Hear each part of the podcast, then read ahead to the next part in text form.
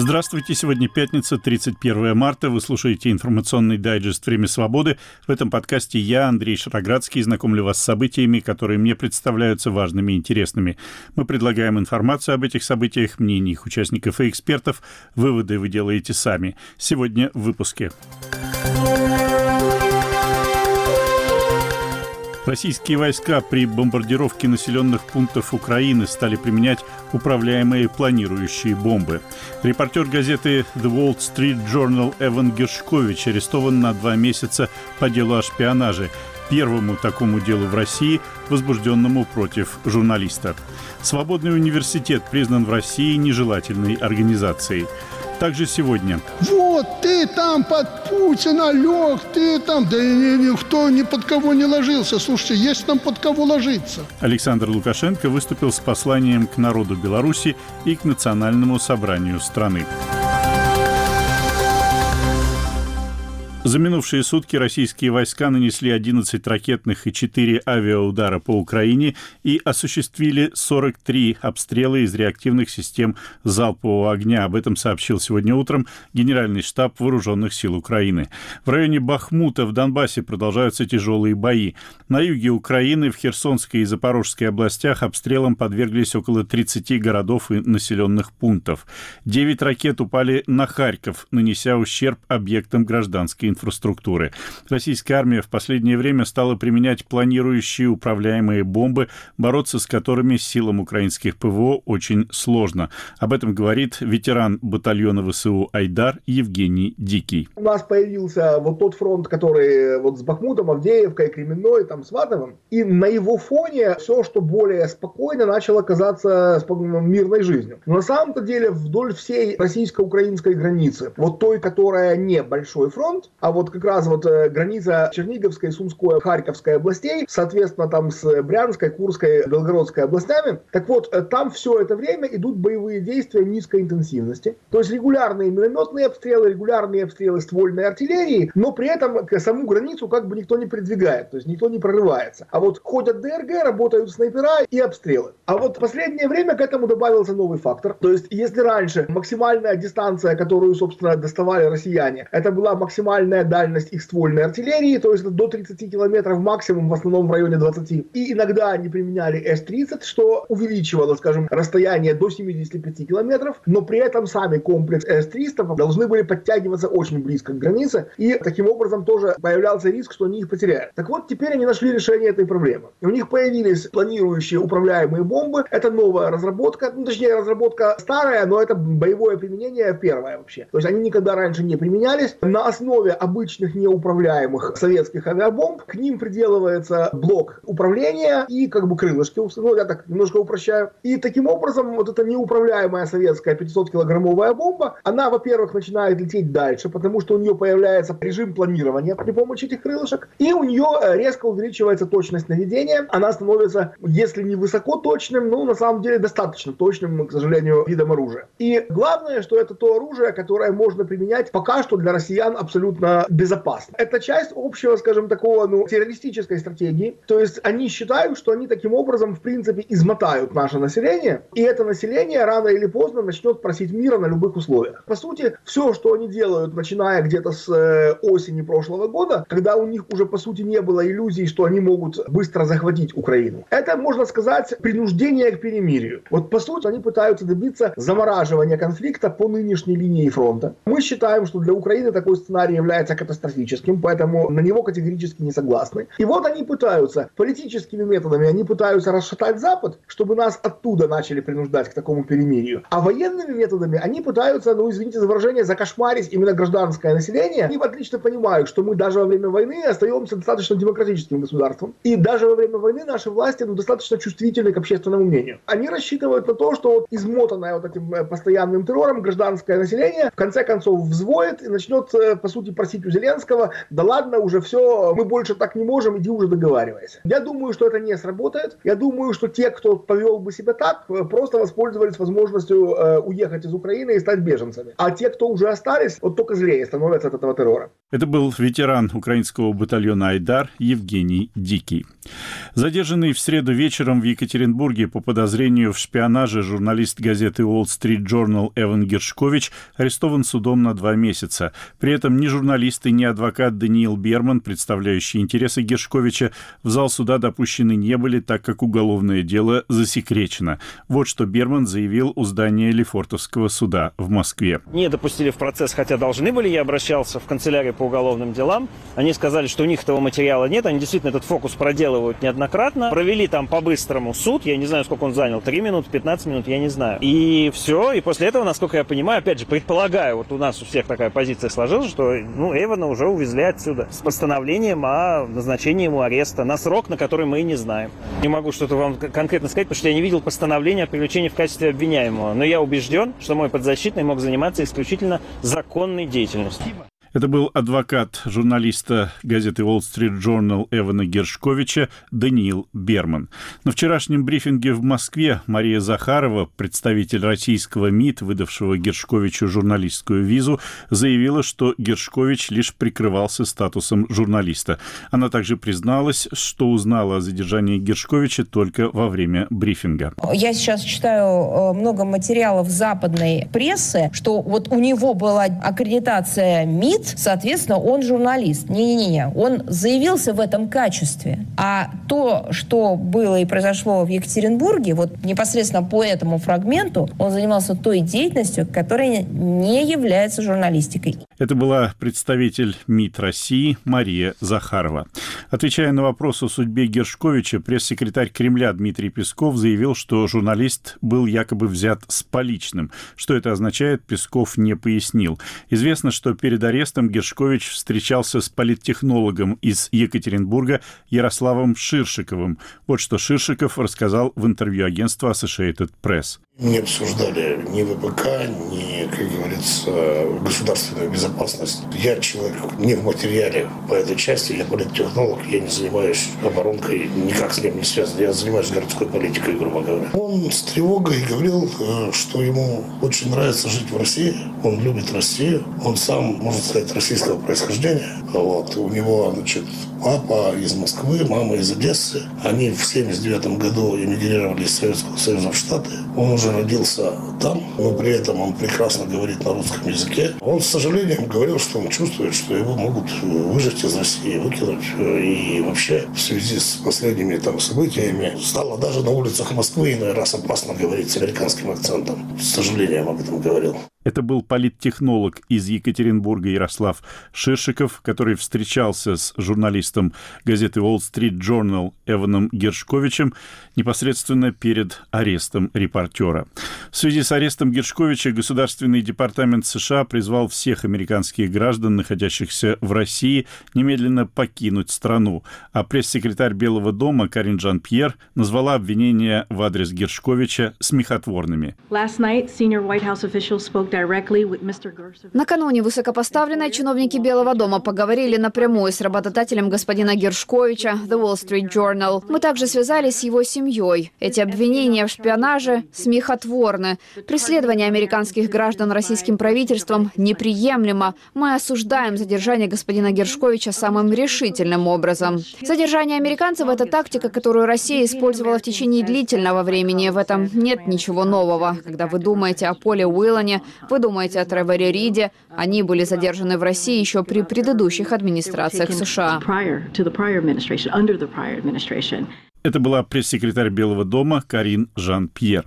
Эван Гершкович стал первым в новейшей истории России иностранным журналистом, против которого возбуждено дело о шпионаже. Вот что об этом и о возможности обмена Гершковича на кого-то из россиян, находящихся за решеткой в США, говорит российский адвокат-правозащитник Евгений Смирнов. Это первый случай, когда по этой статье арестовывают вообще журналистов России. Первый, скажем так, известный случай, потому что, конечно, много дел от нас по этим статьям скрываются, но думаю, что коллеги журналистов бы не допустили, чтобы дело оставалось незамеченным. Поэтому я практически полностью уверен, что это первое дело в нашей стране по обвинению журналистов в шпионаже. Обвинение в шпионаже возможно только в отношении иностранных граждан. Российские журналисты преследуются по статье госизмены, и таких два дела, конечно, было у нас. Это Пасько и Ваня Сафронов. В России вообще система законодательства о государственной тайне, она такая трехуровневая. Есть закон о государственной тайне, из которого непонятно, какая информация относится к гостайне. Там даются такие направления засекречивания. Есть указ президента, в котором чуть подробнее это расписано, а вот уже то, что непосредственно составляет государственную тайну, держится в сведений, подлежащих засекречиванию, которые принимаются каждым органом государственной власти. Сами по себе эти перечни являются секретными. И фактически в нашей стране только допущенные к этим сведениям люди могут знать что составляет государственную тайну, а что нет. Более того, знаете, даже такая ситуация, что, наверное, нет ни одного человека в стране, кто бы был знаком с этими сведениями, с перечнем, не понимал бы, что точно составляет государственную тайну, а что нет в России. А если говорить про иностранного журналиста, то это просто невозможно. Просто хрестоматийным примером является дело Вани Сафронова. Тогда тоже говорили, что чуть ли не взяли его с поличным, что есть видеозаписи, что он получал какие-то деньги. Российские власти каких только комментариев не давали. Но все как бы тайное становится явным, и все мы смогли прочитать обвинительное заключение Вани Сафронова, из которого стало понятно, в чем его конкретно обвиняют. И это обвинение, юридическое обвинение, не имело никакого отношения к тем заявлениям, которые делали представители российской власти первые дни. Я не удивлюсь, что это такая спланированная кампания по дезинформации,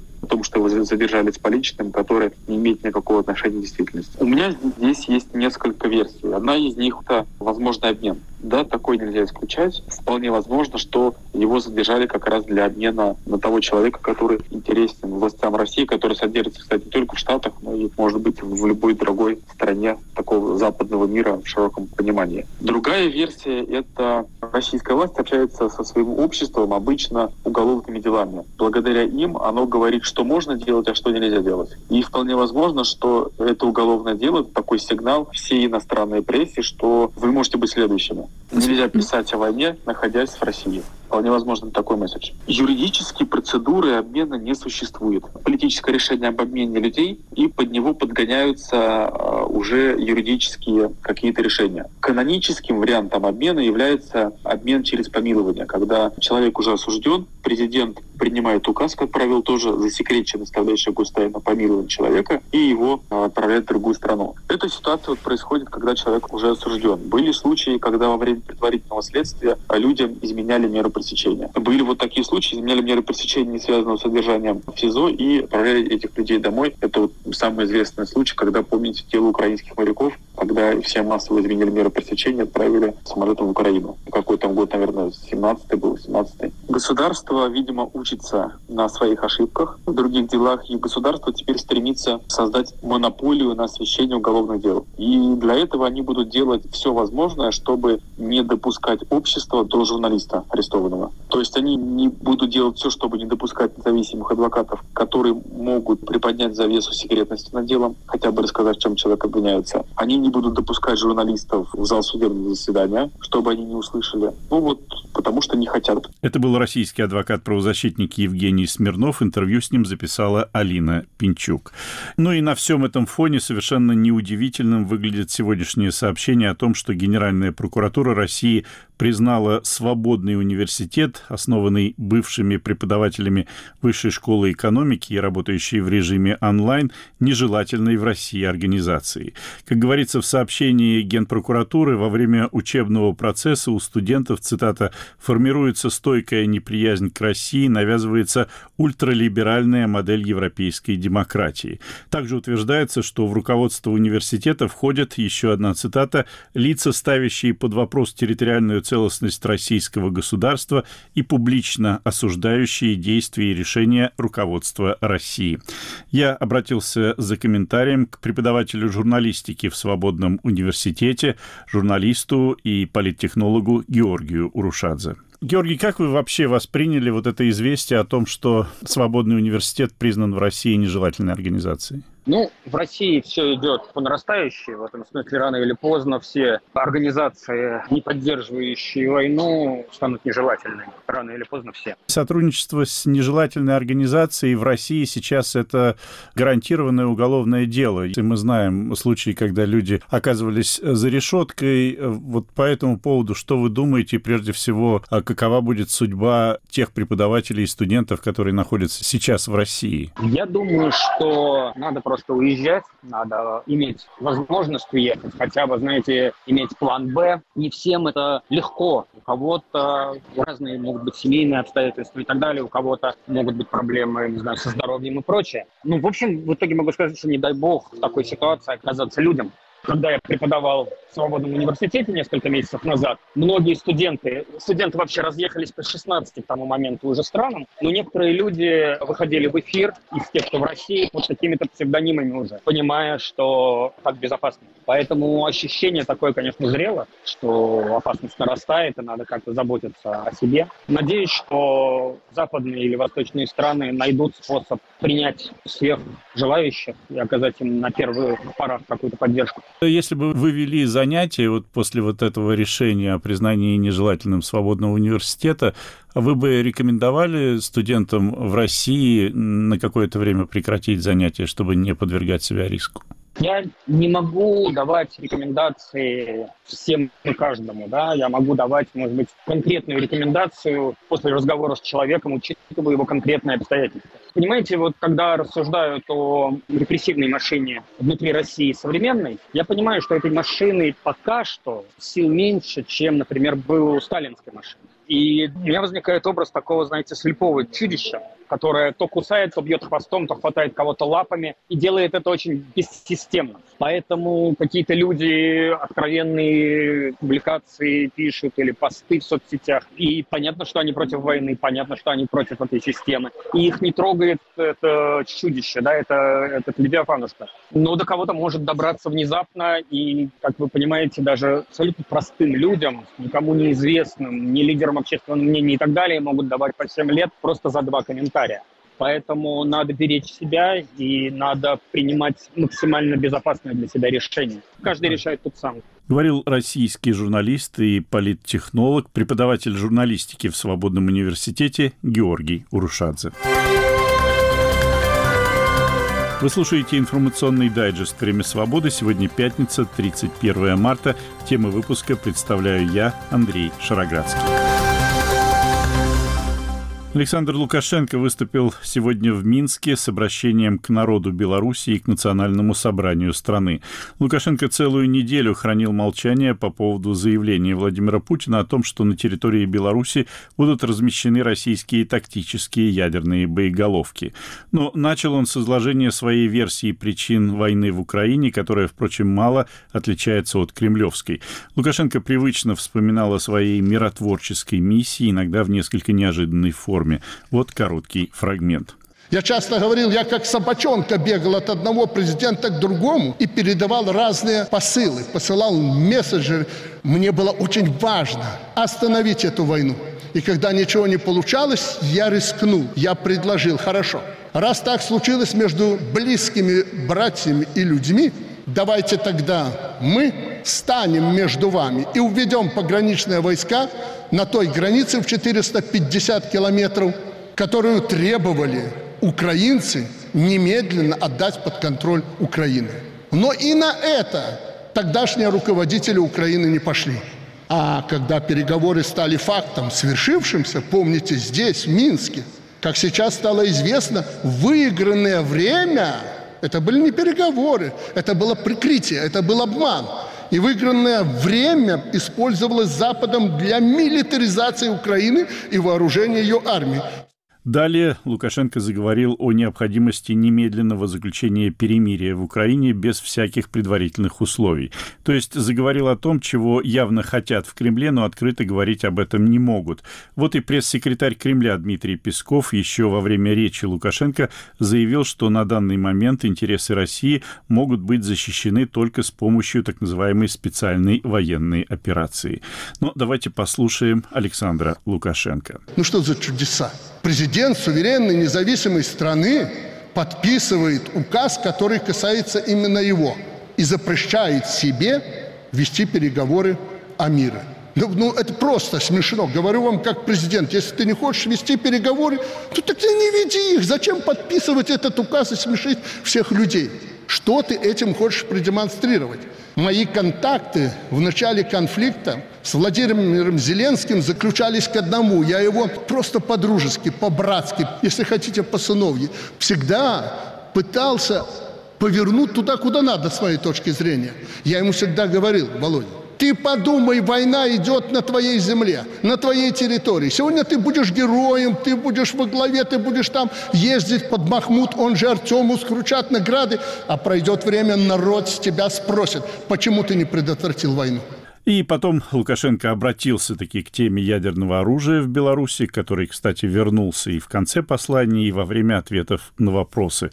Вот как это прозвучало. В складывающихся обстоятельствах и военно-политической обстановке вокруг нашей страны мною были активизированы настоятельно переговоры с президентом России Путиным по возвращению в Беларусь ядерного оружия. Именно по возвращению ядерного оружия, которое было выведено в 90-х годах.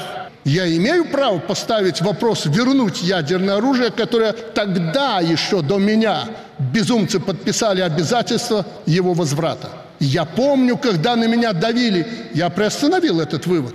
Я не стал выводить в 94-95 году оружие. Я был подвергнут жесточайшему давлению со стороны не только Запада, но со стороны президента России. Я сказал, нет, я не буду выводить, я как сейчас помню. Он мне говорит, ну ты пойми, раздавят, уничтожат, да и обслуживать ты не сможешь стратегические боеголовки. И я вынужден был отступить под определенные гарантии. Все попрано, все забыто.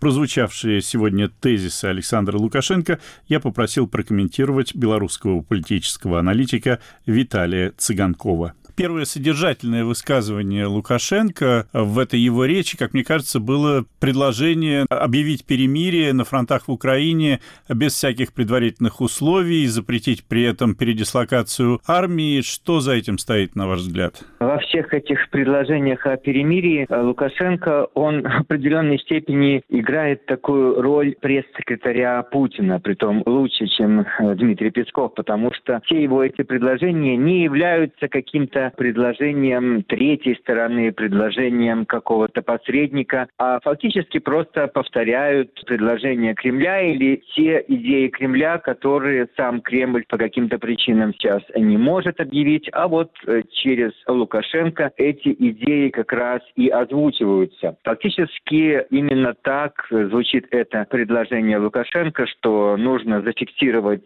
фронт на том месте, где он сейчас есть, и без всяких э, условий оговорок начинать э, мирные переговоры. Но предложение Лукашенко, из какой политической философии оно исходит? Из того, про что много Лукашенко говорил сегодня во время послания народу и парламенту, о том, что именно Украина не является самостоятельным игроком. Тут э, всем руководит США, даже не Запад, а именно США. Лукашенко не раз отделял Европу от Запада. И после там э, переворота в Украине, как он называет э, Майдан, то именно Запад, э, ну, чуть ли не заставляет Украину воевать. И э, во всех этих предложениях и во всех этих оценках, ну, именно такой кремлевский подход э, звучал, что чуть ли не Украина сама напала, она сама виновата в войне, сама должна это остановить. И исходя из этого, вот так можно и, скажем так, оценивать эти предложения Лукашенко. Ну и, конечно же, очень многие ждали, что он скажет по поводу ядерного оружия. У меня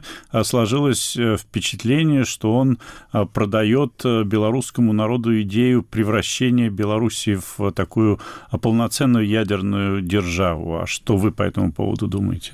Действительно, это та тема, которую он обращался несколько раз и в самом начале, и в конце, и уже после выступления, отвечая на вопросы участников этого собрания. И можно сказать, что прозвучало несколько, ну, достаточно новых тезисов. Прежде всего, Лукашенко несколько раз э, говорил, что это ядерное оружие будет, ну, скажем так, не только Москва будет э, решать, на какую кнопку нажимать и как управлять этим ядерным оружием, а именно это будет наше ядерное оружие, белорусское. Буквально такими словами Лукашенко это описывал. Говоря, кстати, и о тех российских войсках, это около 10 тысяч, которые сейчас находятся на территории Беларуси, он тоже, пожалуй, впервые озвучил такой тезис, что мы, это я управляю этими российскими войсками, которые находятся на территории Беларуси. 500 наших белорусских офицеров обучают этих э, российских военнослужащих. Именно подчеркивал свой суверенитет в принятии этих решений, подчеркивал, что это именно он просил вернуть ядерное оружие в Беларусь, вспоминал 90-е годы, когда по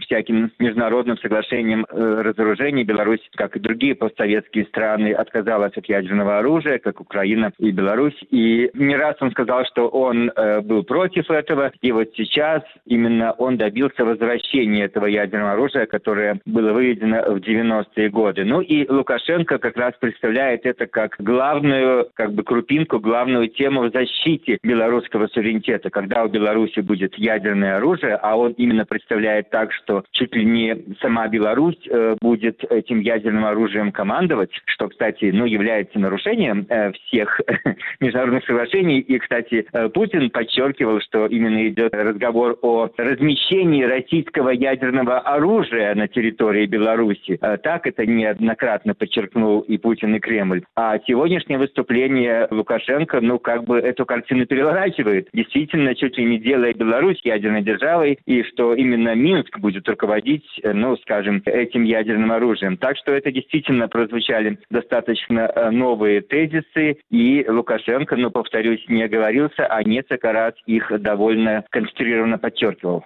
Некоторые тезисы сегодняшнего обращения Александра Лукашенко к народу Беларуси и к национальному собранию комментировал белорусский политический аналитик Виталий Цыганков. Ну и не откажу себе в удовольствии привести еще один короткий фрагмент выступления Лукашенко. Это был, видимо, экспромт, вызвавший, кстати, оживление в зале. Вот послушайте. Мне сигналы поступают. Вот, ты там под Путина лег, ты там. Да никто ни под кого не ложился. Слушайте, есть там под кого ложиться. Мы еще не совсем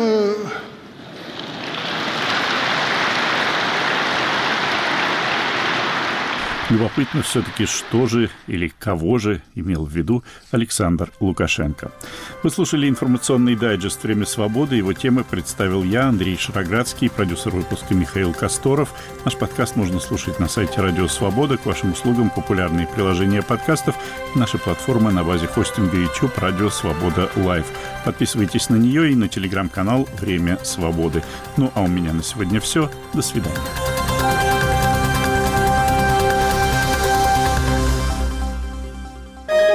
Студия подкастов «Радио Свобода».